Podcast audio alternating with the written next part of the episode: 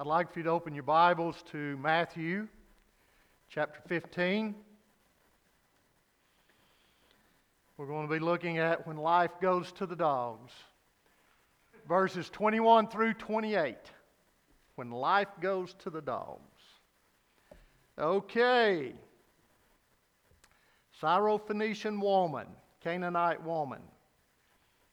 In verse 21, and Jesus went away from there and withdrew into the district of Tyre and Sidon. And behold, a Canaanite woman came out from that region and began to cry out, saying, Have mercy on me, O Lord, son of David. My daughter is cruelly demonized. But he did not answer her a word. And his disciples came to him and kept asking him, saying, Send her away, for she is shouting out after us. We're going to stop right there because it gets interesting, or more interesting. So let's go to the Lord in prayer. Father, I just want to thank you for your love and your grace. Thank you for the music this morning and for Daniel uh, bringing forth the special. And Lord, I just pray that you'll just continue to open our minds and our hearts to your, uh, your being, your presence uh, by way of your word and, and the message. And I pray that your grace, its sufficiency that can handle all things, I pray that uh, we will experience it during this service in allowing you to touch our hearts and our lives and seeing you uh, speak to us in a very unique and special way as only you can. So just uh, use this messenger and message as in the way that you would uh, have me be used in the message. And I just pray that uh, the lives will be touched as only you can touch them. For I pray this in Jesus' name. Amen. Jesus is teaching his disciples occasion by occasion. And here we see with this occasion, it's another lesson. Sometimes the lessons are repetitive, as we'll look at in, in uh, the next message, where it deals with the feeding of the 4,000. Sometimes, uh, you know, he uses that repetition. But in Matthew, in chapter 15, he's teaching them again about wrong teaching.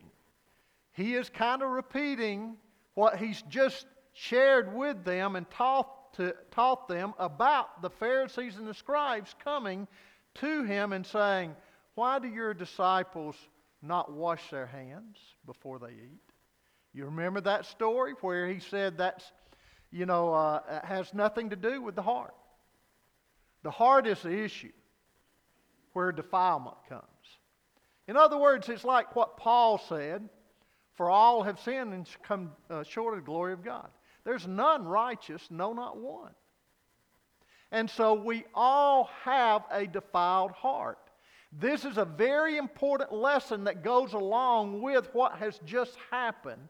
In, in essence, it's a, it is a repetitive type of teaching, and he's trying to teach the disciples where the defilement is and what they need to do and each and every person needs to do to have their hearts cleansed.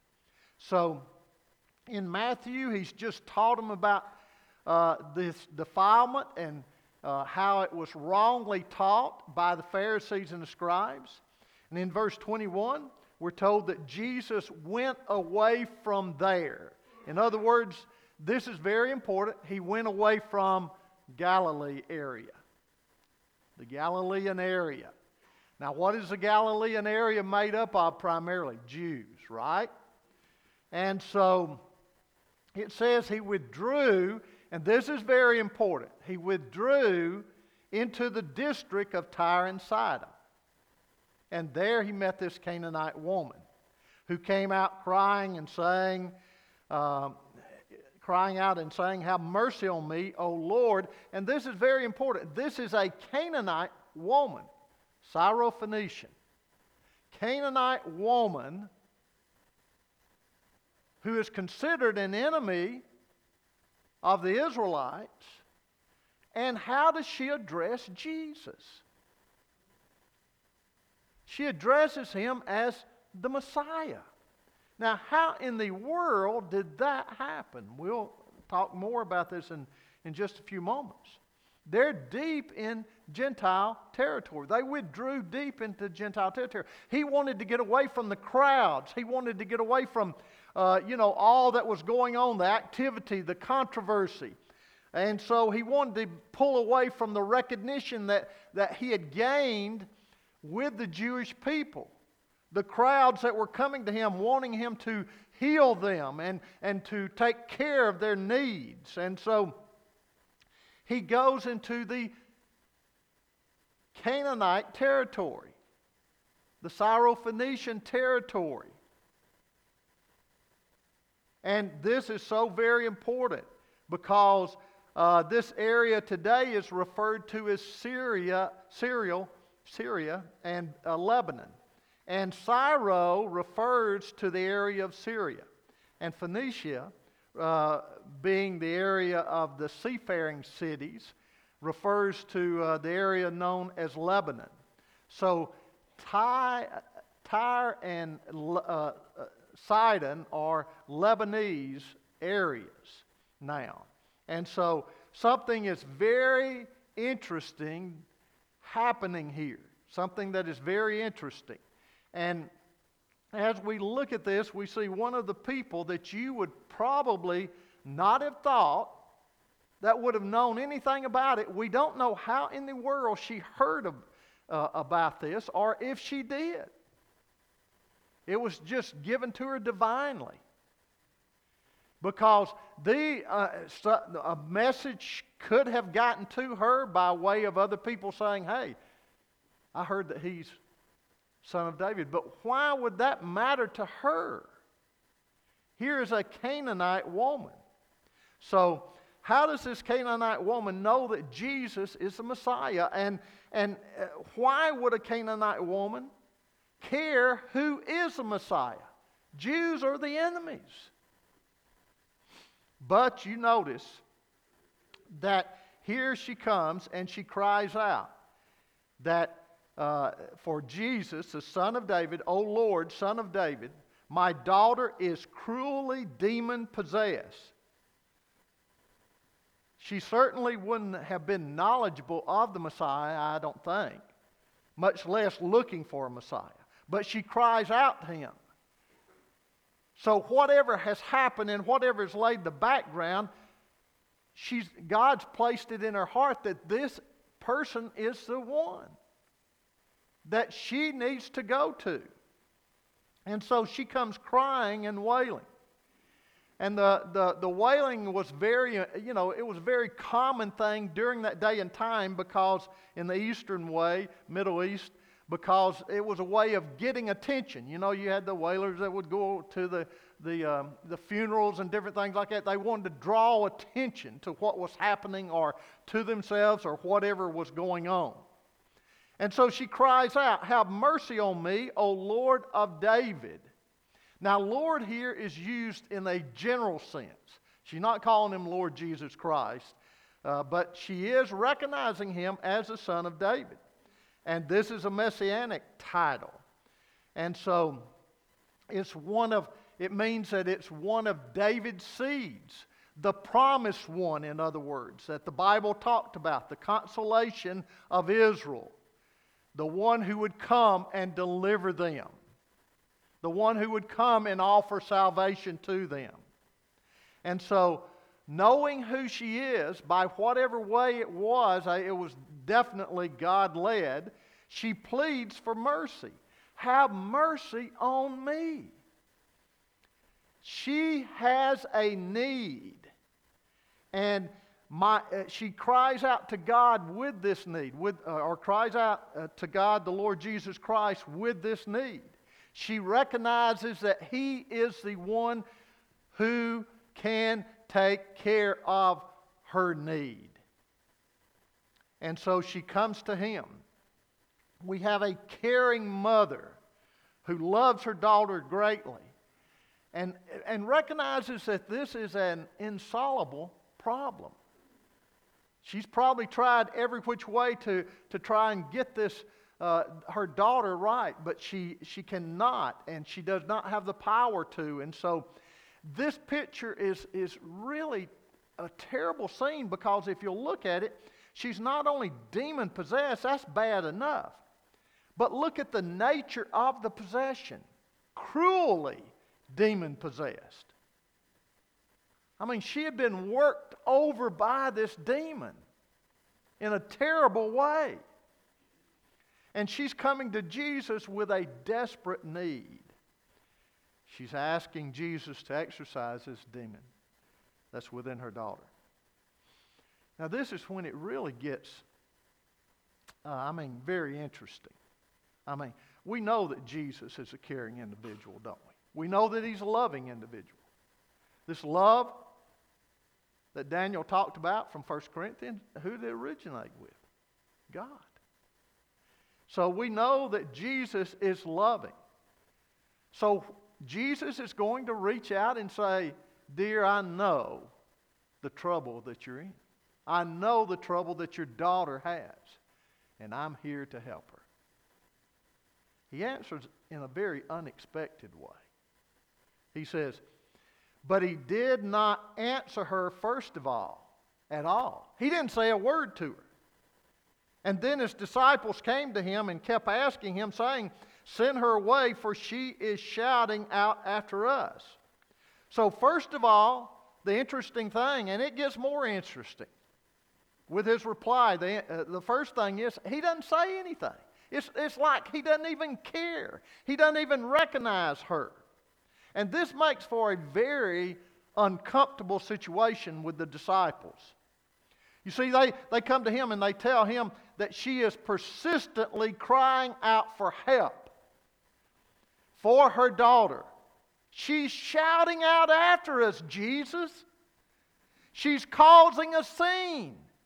Do you know where we are? Do you understand that we're no longer in the Jewish territory? We're in the Gentile territory. Now, the disciples came to him and they kept asking him, Jesus, please, send her away. Man, she's annoying. She's, she's making a scene. Kind of like some people you see on TV today, isn't it? I mean, you just go, you just watch a White House press conference and you get it. Jim Acosta. I tell you what, man, the way he just rudely acts sometimes, I, I don't see why they don't move him out of the, the building completely. But I know there's freedom of speech. But can you imagine somebody coming into a worship service and doing that? You say, but that's, that's a White House. Well, that is, and we should respect our leaders, shouldn't we? We really should. We should have respect. So, but Daniel said, Yeah, I could see somebody coming in. There, there has been people that's come into services. I think it was Daniel, or was it Tim? Uh, people have come into services. We had one on Sunday night, but I was asking for questions, and so it was a little bit more expected. But uh, some services, they have had it disrupted, haven't? By different groups. And they shout and they holler and they, they want attention. I would hope that my deacons would be wise enough and spiritual enough to kind of move them out and say, We'll talk with you, sit with them and say, We'll talk with you later after service. I was at a church when I was growing up. And I did not know what, I, what was going on, but I've shared with you before. Now, this was a person who came down right in front of the preacher and said, I want to talk to you right now. Right in the middle of his sermon. And some of the deacons got up and very graciously escorted him to the back. He said, So and so and so and so, would you uh, Take him back there and I'll talk with him after I finish service. He had come that morning ready And this is what he said I was determined to kill my wife, my family, and myself. I had reached that point. Well, after service, preacher went back there. The deacons had already talked, began to talk with him. And guess who came to know the Lord? He did. And that night he shared with the church. And guess who else came to know the Lord? His family. You have that sometimes. And this was a disruption. And with the, di- with the uh, disciples, it was a inconvenience, but it was also making them very nervous because this was bringing attention to them and they were out of their comfort zone, the Jewish territory. So Jesus answers and says, and this is really where it, I mean, my goodness, it, it, it gets wild. You wouldn't ever thought that he would have said this. I was sent only to the lost sheep of the house of Israel. Now, who are of the house of Israel? He's saying this for a reason. People, what have the Pharisees and the scribes done? They have distorted their chosenness, their calling, Israel's calling, and because of probably them as a nation, we, we know different reasons, but one reason maybe was because here they were chosen way back in the Old Testament to be God's light and to share with other nations God's love. And then they were, became abused by other nations and hurt by other nations. And so they, what? They kind of just insulated themselves. But what they didn't know that God was working, they, w- they stopped reaching out. They, become, they, they became inwardly inclined to only think about themselves, and God just allowed through their disobedience and sin to allow other nations to take them away so that they would have to be a witness. And to also make them see their disobedience towards Him, disciplining them. But here they were. The Jewish men thought in a Jewish way. They were already nervous. And we need to understand this scene. They were nervous and they were in front or they were in an area of uh, great uncleanness.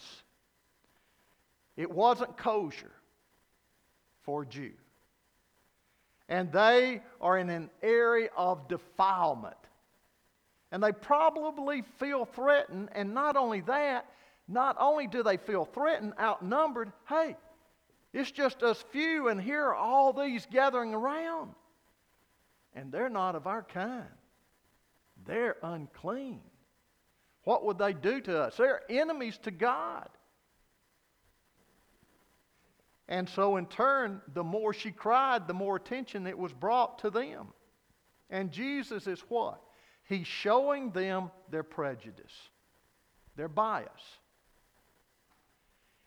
He's letting them think, just like with the scribes and the Pharisees, their bias, their prejudice, that it's in their heart. That they're not chosen because they keep some kind of hand washing. They're not clean because they do that before they eat. Their heart, they were, what did he call them? He called them defiled, didn't he, basically? He called them sinners. He said that they were evil. And so, in turn, what, it, what he's doing here, Jesus is doing here, and it sounds so out of character for him, he's teaching the disciples a lesson. And he's wanting them to understand that it's what's in the heart. And so, what does he say? I came only to the lost sheep of the house of Israel. Now, the woman hears him talking to the disciples. And, and, and she, uh, she comes over to him and she began to bow down before him, saying, Lord, help me. I mean, she, she's imploring him, Help me, Lord. Please don't send me away. I beg of you, please help me. Now, here's the disciples. He's showing them, he's teaching them. And the answer that he gives is uncon- inconceivable. You know, you say, My goodness, how could he say something? But he's teaching a lesson. Not only is he, he driving her closer to the desperate need that, and, and him that she needs to, to just throw herself upon him completely and understand this, and she does. But he's teaching the disciples because it's a very important lesson because we know that as the church was birthed later on in Acts, where did they have to go eventually? They had to go into the Gentile territory to witness to them. First in Jerusalem, then Judea, Samaria, to the uttermost part of the world. So here he said, It is not good to take the children's bread and to throw it to the dogs. Oh my goodness. He's basically saying, Why should I give you any hope? Why should I give you any assistance? Because you're a dog.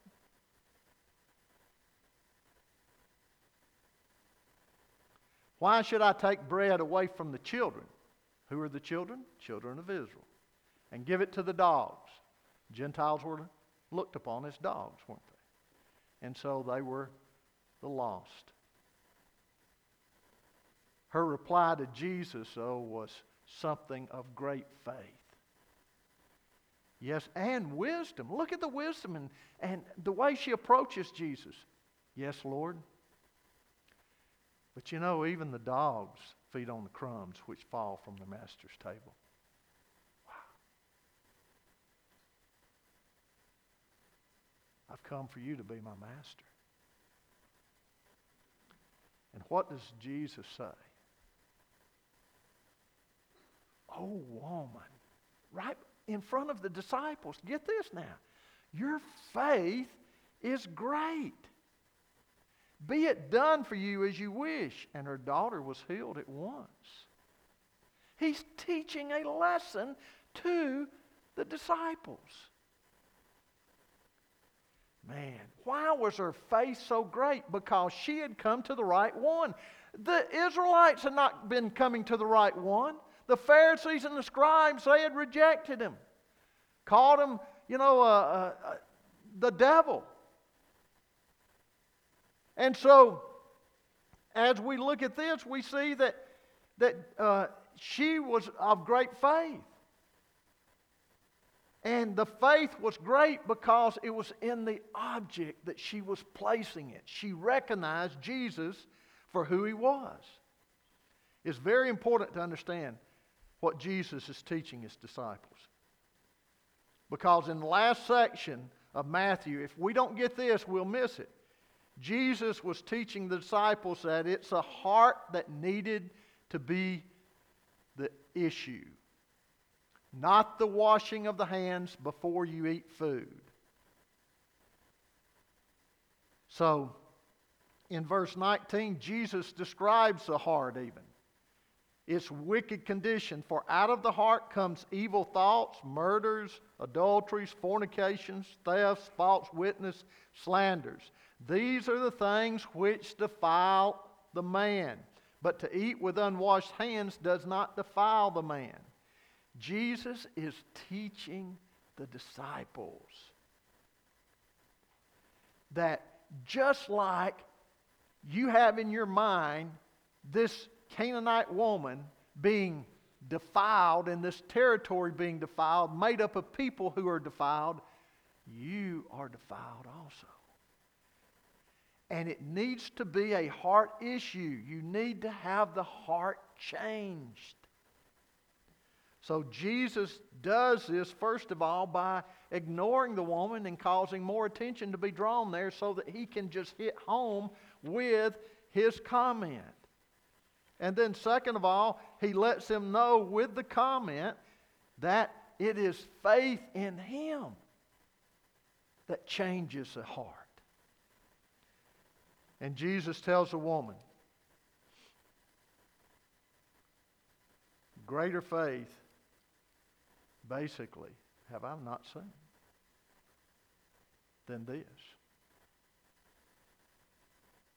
I mean, this is coming from a person in Gentile uh, territory.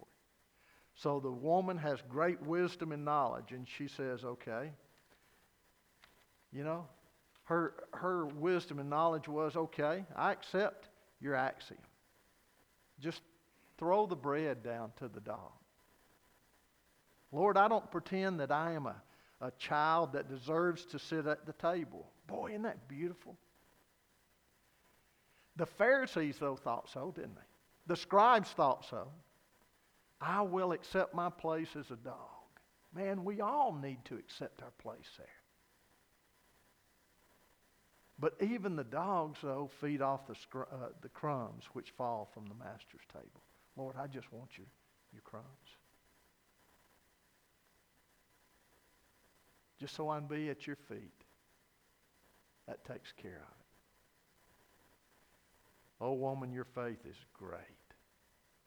Be it done for you as you wish. And her daughter was healed. Faith was like no other faith in Israel.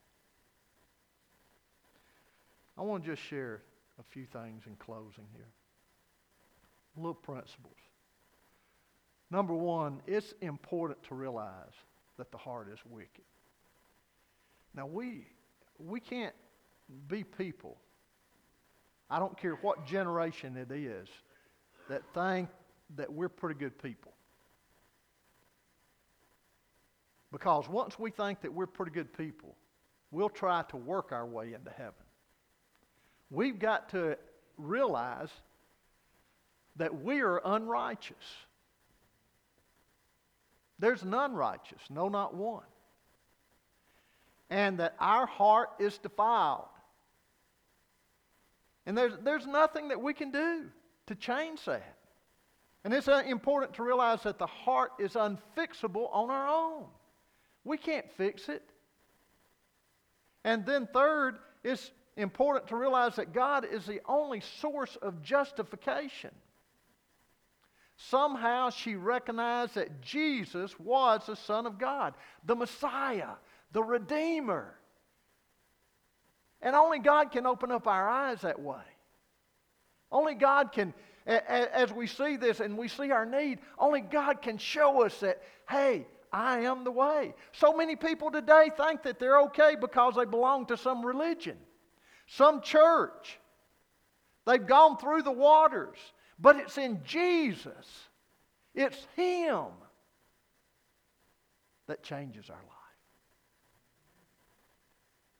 It's important, as you realize that, to cast yourself upon Him in faith. You can't work your way. You come to the point where she did, and you just cry out and you say, God, help me. Lord, I know that I'm a sinner. And I know that I don't deserve heaven. But God, I'll settle for the crumbs.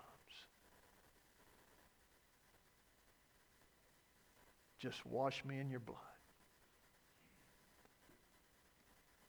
I'll do whatever you want me to do.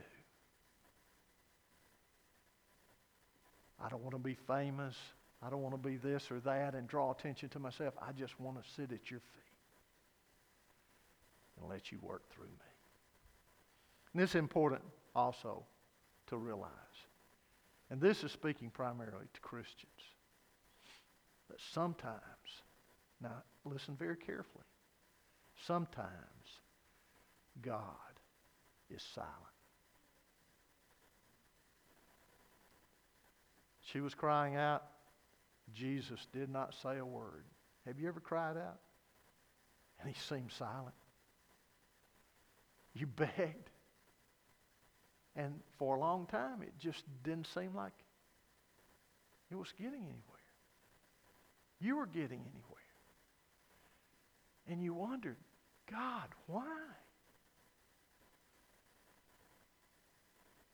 It's important to understand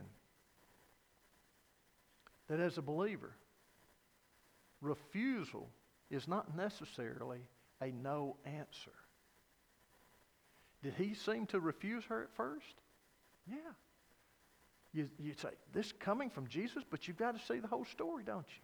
You've got to understand it. Many times we look at refusal as a no answer. And we leave discouraged and we leave hurt. And here Jesus was trying to teach the disciples and the woman an important lesson. And Jesus so often is trying to teach us that also. And we just give up when he doesn't answer us the way that we'd like for him to, or we don't hear the answer. Or we even try to make things happen if we don't hear him. And it's important also to realize that a hopeless situation that seems hopeless with us is just an opportunity for Jesus to do a work where he gets the glory and honor. She wouldn't give up. She threw herself in front of Jesus, believing that he could take care of it. Not her, that he could. It was an impossible situation for her, but not for Jesus. And then last, it's important to realize that sometimes with our personal needs,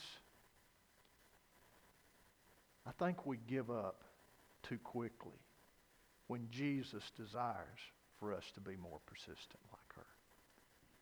Why? Are we trying to talk him into something? No. But he's trying to let us learn something. Total dependence. Do we really mean what we're praying?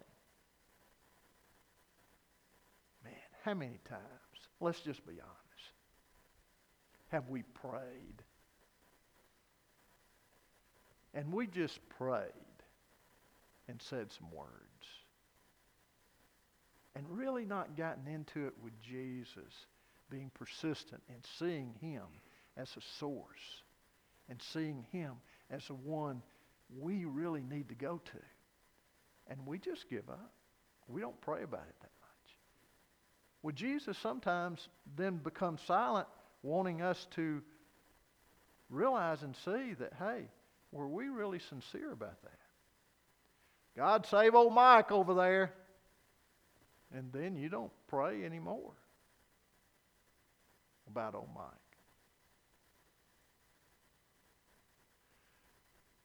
Aren't you glad people didn't give up praying for you?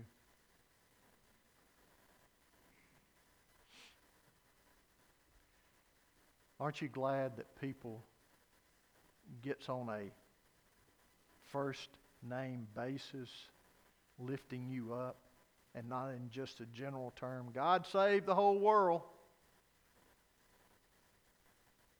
Let's get more specific. That's why we're wanting to get our minds and our hearts open to people, these concentric circles where we touch people's lives, we get their names, we become concerned over. We pray for them. That's the beginning. And we talk to them also about Jesus. I don't think I don't think you can really pray for a person not sincerely, desperately. I, I, I really don't think that you can really be, go to the Lord in concern about someone without God saying, You're concerned about him? Share with him. Talk to him. But God, you don't know how it is. I mean, they're hostile. They're, they're mean. They're, they're ugly. They, they know a lot about the different philosophies of the world, and I just don't. But do you know me? I'm not asking you to save them. I'm just asking you to share with them.